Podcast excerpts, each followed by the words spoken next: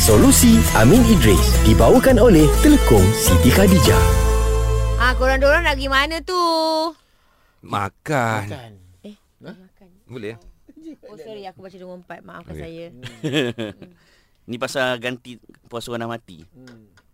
Oh, orang mati. Tak sihat. Lain-lain boleh.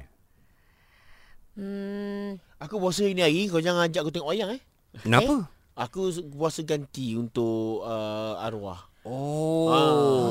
Ah. Ha? Ha? Puasa ganti untuk arwah? Ha.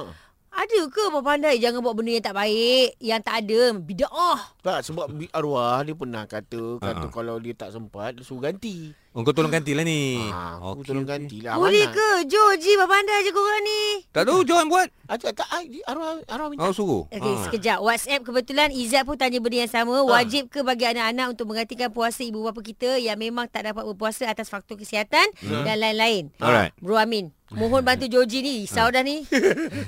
Kalau jawapan dia tak payah puasa, aku makan sekarang. Ya, Laju lah, nampak. Bertenang ya Ah, betul, lah, Muhammad. betul, Bertenang. Betul lah. betul. Dah anak wahai anak muda Okey, uh, nombor satu ada hadis daripada riwayat Abu Daud Nabi sebut uh, fadainullah ahaqqu an yuqda.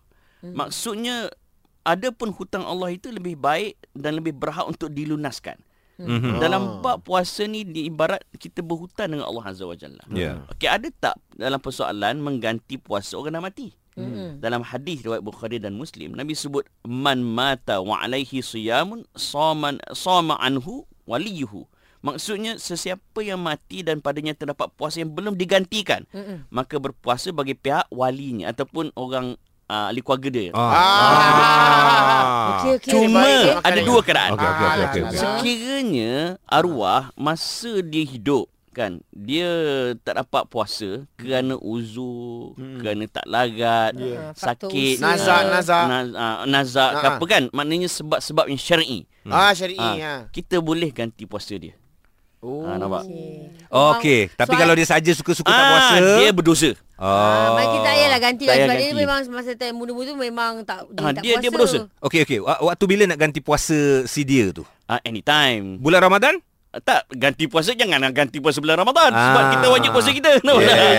Kan? Oh okey okey macam perempuan pula susah juga kan sebab bulan Ramadan dia ada yang hari yang dia tak puasa. Sebab tu lepas tu Hari cuti hari cuti Ah, hari cuti lepas tu lepas Ramadan dia kena settlekan puasa dia dulu baru dia boleh gantikan puasa. Ya betul Utamakan puasa dia dulu Hmm. Ini tak puasa dia tak settle Itu hege-hege nak ganti puasa orang lain Okey faham. Okey Ji faham. maknanya air ni aku tak boleh minum Ji Aku pun hampir tak terminum, boleh. Ji. Kau cakap macam tu aku hampir terminum Ji Cantik lah Kalau macam tu biar I yang minum Lagipun arwah baik orangnya Dah minum Farah. Solusi Amin Idris dibawakan oleh Telekom Siti Khadijah. Selamat menjalani ibadah dengan penuh penghayatan sepanjang Ramadan ini. Selesa luaran, tenang dalaman. Hanya dengan Siti Khadijah.